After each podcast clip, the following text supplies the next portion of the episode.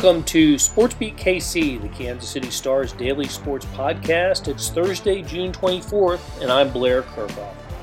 Today we talk college sports with Kansas State beat writer Kellis Robinett, and so much is going on, not necessarily on the field, but in conference rooms and courtrooms. A lot of changes lately, the latest coming from the Supreme Court this week, a ruling that opened the door for additional benefits that have many wondering what college sports will look like in the coming years. We can only guess, of course, but one thing we know is Kansas State will keep up. That's been the MO of the athletic department, no matter who's been coaching or sitting in the athletic director's seat. Kellis and I break it down, plus, we zone in on some news from Manhattan as well, so let's get started. Kellis Robinett is here. It's been so long, Kellis, since we've talked. It's great catching up with you. I know. Summer is here. What a time to be alive.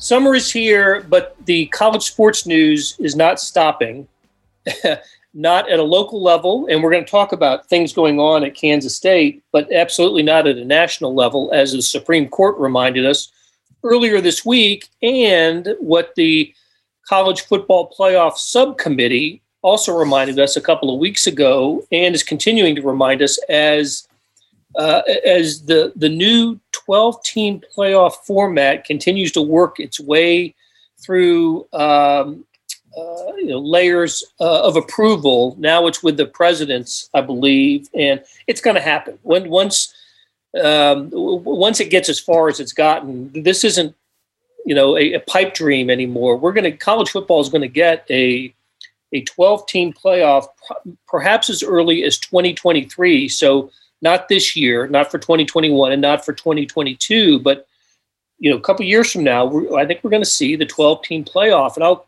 for the, for those that I don't think we've talked about it on the podcast. Um, so just a quick uh, update on it. 12 teams. They're going to take the, the the the best or the highest rated six conference champions, but no conference champions guaranteed a spot. So if if the Big 12 champion is overall 8 and 4 and Conference USA champions 13 and 0 and that comes down to the you know the 6th or 7th best conference champion in terms of a rating Conference USA champ would get in. So no guarantee by winning the conference, but it would be, it would be a, a very rare situation where the winners of the the SEC, the Big Ten, the Big 12, the ACC, and the Pac 12 don't get into the college football playoff. So you get those six, and then six other at large spots, and seeded 1 through 12, with the top four schools receiving a, a first round bye, while the other eight, 5 through 12, play at campus sites. Those winners advance to meet the top four, which will be played at, uh, at bowl sites, neutral bowl sites then we'll have national semifinals and a championship game. So, I guess first of all, Kellis, when you heard about this, what was what was your reaction to it?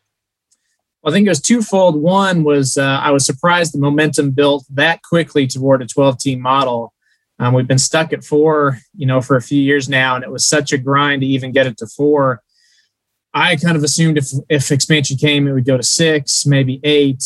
Uh, I never really thought of twelve as a possibility, so it was surprising to me that it jumped out that quickly. As hey, this is what we're going to do. Not only are we going to expand, we're going to triple the field.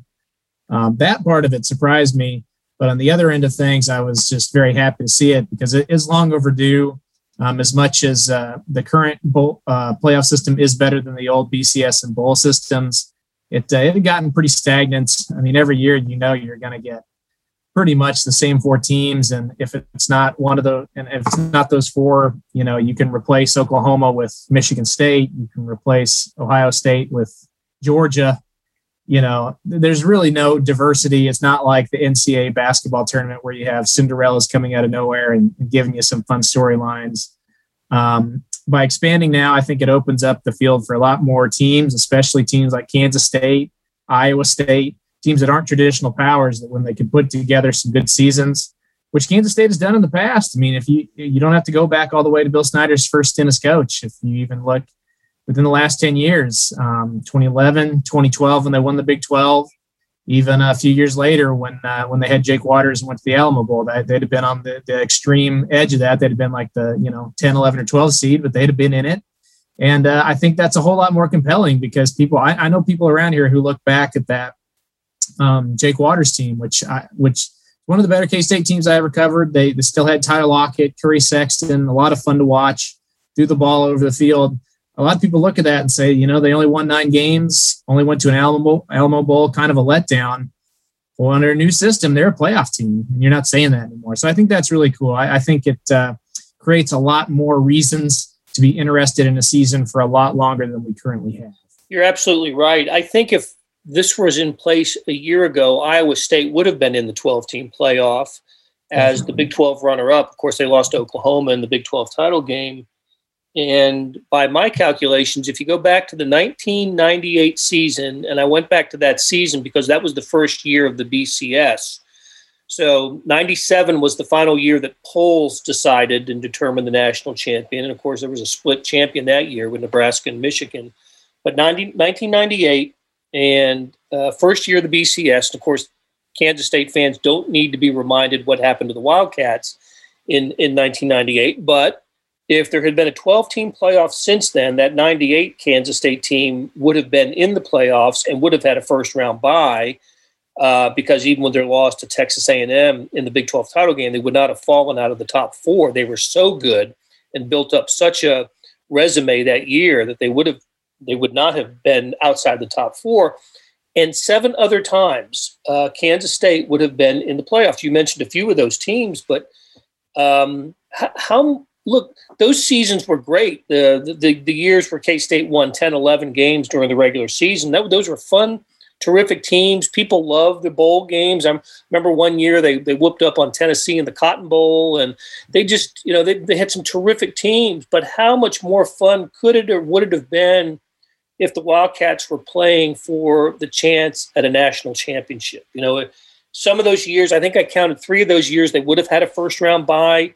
In fact, the year, and you mentioned this, the year uh, 2012, the last year that they won they, the, the Big 12 championship, they would have been the number two seed in the field because Notre Dame was overall number one. Notre Dame, we know in this new playoff bracket, can't be a top four seed.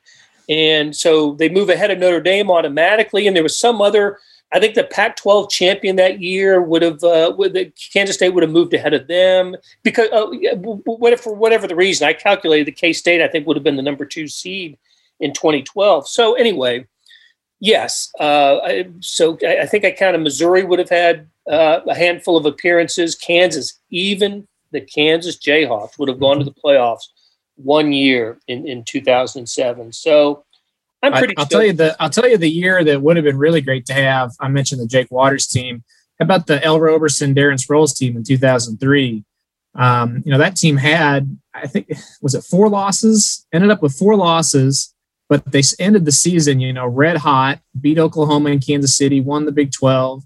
Um, I think I read in uh, Jon Wefald's book that he wrote that uh, one of Bill Snyder's all-time regrets was that he didn't get that team cooking earlier because once once they got rolling, he really thought that was the team he that was good enough to go on and really challenge for a national title.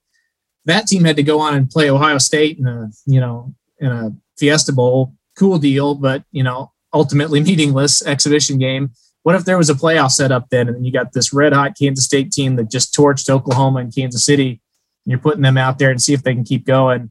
Um, I think I think that's what's cool about this whole thing, the, this whole new system, because teams like that will get a chance to uh, actually play for something after the regular season ends. Absolutely, um, you're and you're right about that 03 team. By the end of the year, they just destroyed top-ranked Oklahoma in the uh, in the Big 12 title game at Arrowhead that year.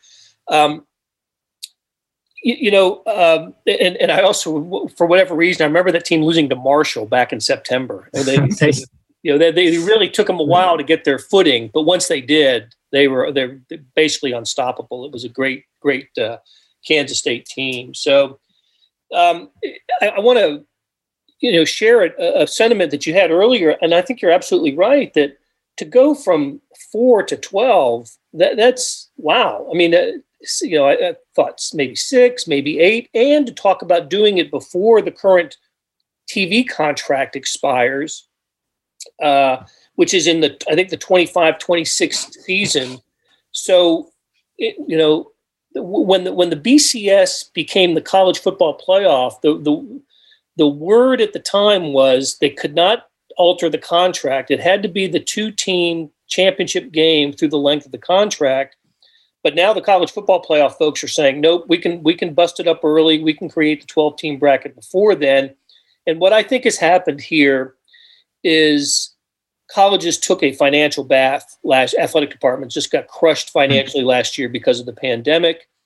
And college sports can't expand the way pro sports can. There's talk about expansion in the, the NBA, the NHL in college sports, you're not going to add teams, but you can add playoff spots, right? And you can attract television audience for, you know, for an expanded playoff. And I, I think that's what we're what we're facing here, what we're looking at for for college sports as a way to regenerate revenue for for college sports. That's a great point. My, my only uh, beef with the new system is that uh, they seem so hell bent on including the bowls in them. Um, you know, why, why, can't we have the first two rounds of playoffs on campus sites? Uh, I, that that would really create if they do end up having bowls in the you know the round of eight. That could create some real travel headaches for teams who have to go to the round of eight and the semis and the, the championship if that were to happen. I personally would prefer the the first two rounds just to be on site. That would be really cool. I agree with that. I that hasn't been talked about or discussed much, but the the the teams that are seeded five through eight are going to play at home against the teams seeded nine through 12. And then those winners turn around and play the top four seeds on a neutral site. So the top four seeds never get to play a playoff game in their home stadium, whereas seeds five through eight do get that additional ticket revenue or however that money is going to be distributed. Um, there, there's another basically home game for the teams that are seeded five through eight. I don't know how that's going to be handled, but um, but yeah, if you're the top seed, if you're Alabama or Clemson or Ohio State, uh, don't you want to play your first game in, in front of your home fans? Isn't that the advantage?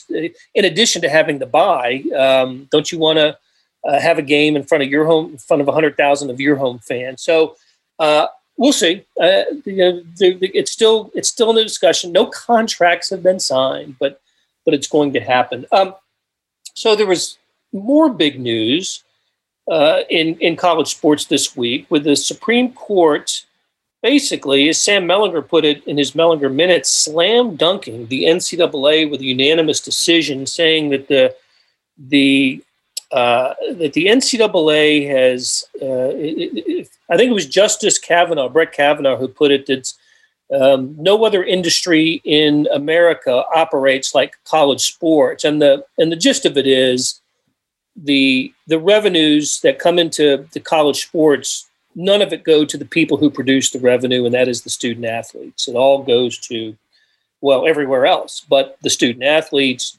And so the supreme court ruled this week that um, that players can be compensated for educationally educational related um, finances right? And I, I, don't know exactly what that means. I, I, guess internships or study abroad or you know other things that are educationally related uh, that that athletes will now have the opportunity to get um, paid for with their um, you know from from the universities.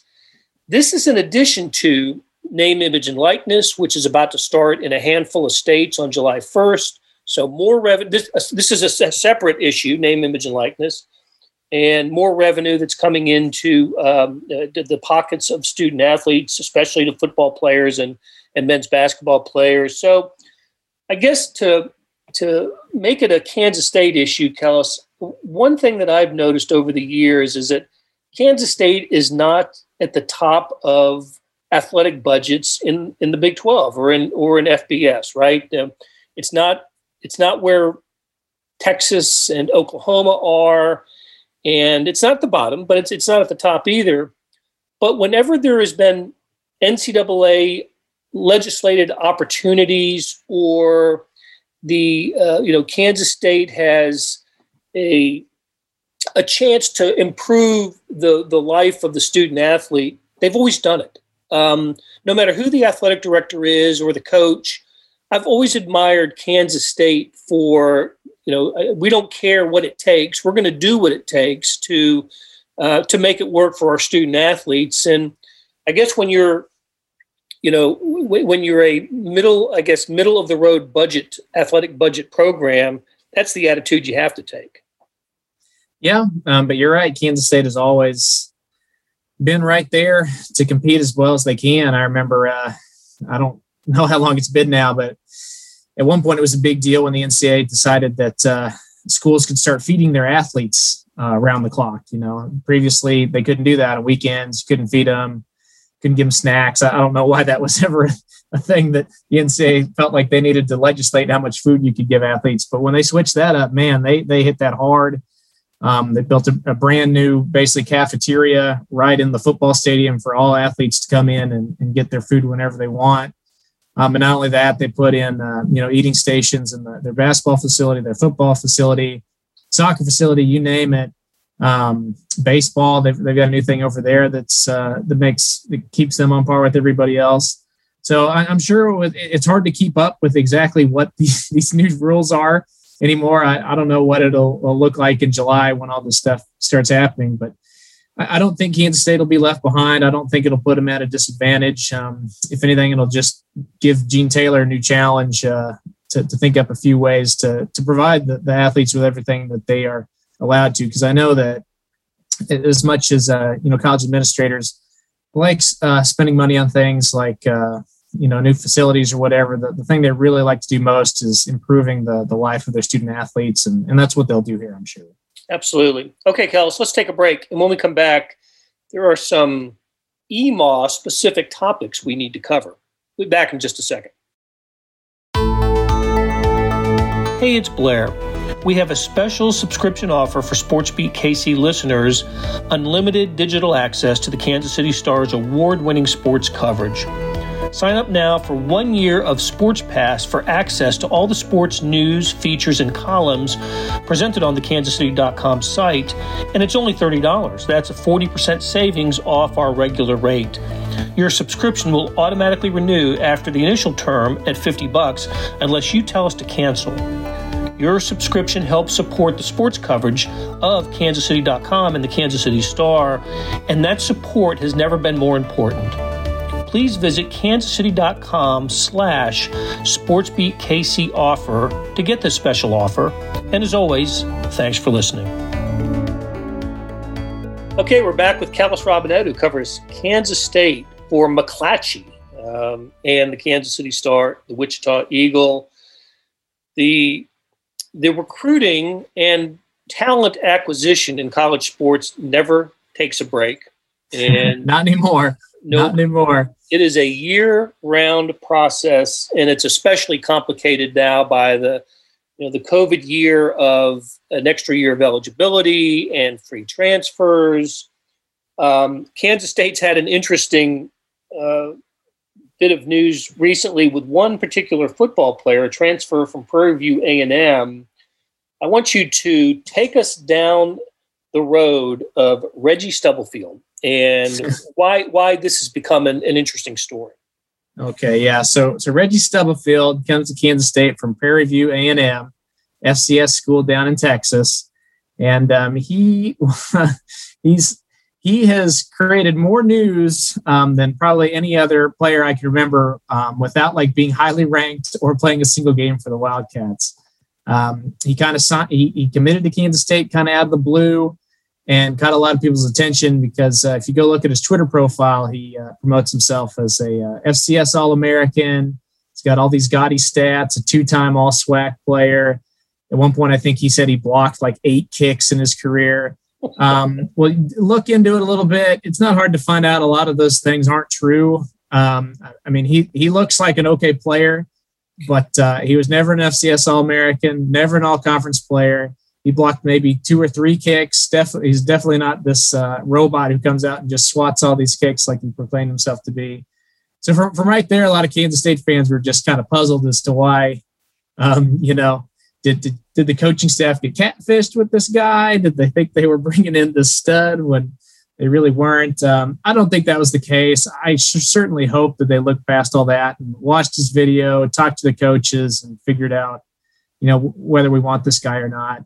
Um, they they decide even after there's some backlash there, you know, we like him enough. We need an extra body in our secondary. He plays defensive back and actually is pretty versatile. He can play safety, he can play nickel, he can play corner. So that's what they want him. They need somebody who they can just plug and play next year for depth. Um, they go ahead, they sign him. They think they're going to get him on campus, but there's a snafu with grades, stuff, uh, credits transferring over here. So he puts out this big announcement that says, Hey, sorry guys, everything fell through. I'm not going to be able to play Kansas State at, after all. I'm going pro. So everyone says, Well, okay. Um, maybe that's a, you know, a, a dodge bullet we'll see. But then a few weeks later, lo and behold, something something else changes, and now he can enroll at Kansas State. So now he's back. Um, but on his Twitter bio, he still lists himself as an FCS All American. So he he clearly does not care uh, if anyone else objects to that. It, and maybe maybe somebody gave him that honor, a media member somewhere along the line, and I just haven't yeah. found it. But uh, yeah, yeah. So it'll be very interesting to talk to him for the first time when he gets here. Um, well, he is here whenever he's made available to talk. If he is, I'll be interested to talk to him and hear his story. But bottom line, I do think that he will help Kansas State next season in the secondary, especially now that they not only added him, but they also got a defensive back from Kennesaw State named Sincere Mason. Uh, great name, all name candidate. Um, I don't think either of these guys will come in and start or anything, but I think what they will do is late last year when Kansas State secondary had injuries, COVID people out. That last game against Texas, they were had. I mean, they literally had their third and fourth string on the field in Texas, literally every single drive, touchdown, touchdown, touchdown. It's why they scored 69 points in that game and had everyone just feeling miserable about the year. Um, I think adding these players will keep those guys off the field. So hopefully, you know, fingers crossed for K State fans, you don't have any near 70 point games again. Well, the other thing that I found interesting and a little bit amusing about Stubblefield was when it when he learned that he could come to Kansas State he issued something on social media about uh, uh, you, you, know despite what all the haters say or something like that. I mean i don't think anybody was down on him. I you know i just you want the best for the kid and uh, but anyway he's, he's coming to kansas state and, well and, and, and adding to the saga is that so his he spells his name stubblefield Prairie View A&M spells his name Stubblefield, but when he was at Prairie View A&M, his jersey every game was spelled Stubberfield with an R. So that even added to more frustration. How in the world does this guy even spell his name? So lots of questions to be asked whenever we do get to talk to him. Well, maybe maybe Stubberfield was the FCS All America. Who knows? Well, maybe that's the snafu. Maybe that's it. All right. Hey, so uh, and speaking of transfers, Kansas State lost a running back that surprised me a little bit. They did, yeah. This late in the in the game to lose a transfer, a little bit surprising, definitely. Keon Mosey, um, who I think showed a lot of promise. Um, I mean, his big play was last year. He, he, got in against Oklahoma, took advantage of some busted coverage, caught a 78 yard pass from Skylar Thompson. And I don't care how bad the defense screws up, if you're able to catch the ball and run 78 yards downfield and do it the way he did as a true freshman playing in, in Chris Klieman's system, you've got a future here. So it, it, I'm sure it's disappointing for them to lose him. Um, he's, he's a fast, talented running back. And one thing that I've picked up on from uh, Courtney Messingham's offenses, going back to his days with Klieman at North Dakota State, is he really loves to have four guys he can rotate through. Um, he doesn't want it to be just the Deuce Vaughn show. He wants to get Joe Ervin in there. He wants to get Jacardia Wright in there. Ideally, he probably wanted to get Keon Mosey in there too, split him out, give him the ball, um, keep all those guys fresh, and keep defenses guessing.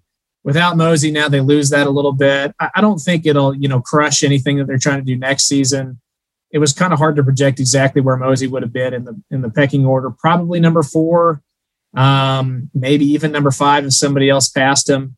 But just long term, I, I, think it just hurts because you saw the potential. And um, unfortunately for Kansas State, now he is at Miami of Ohio. He announced that yesterday. That is where he's transferring to. Okay. All right. That is where he originally committed out of uh, high school. Oh, okay. Kansas State. Kansas State flipped him came here, played one season, decided, you know what, I'll just go back to where I originally thought I'd go.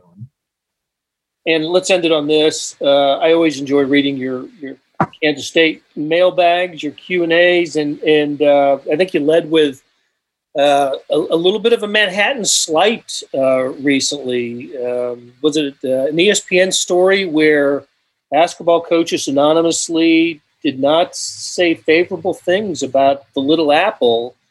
I was ticked off when I read it. I love the Little Apple. Um, and uh, I, guess the point was, you know, maybe it's a sort of a backhanded compliment. It, it can be difficult to recruit to Kansas State because of its location and the size of the community.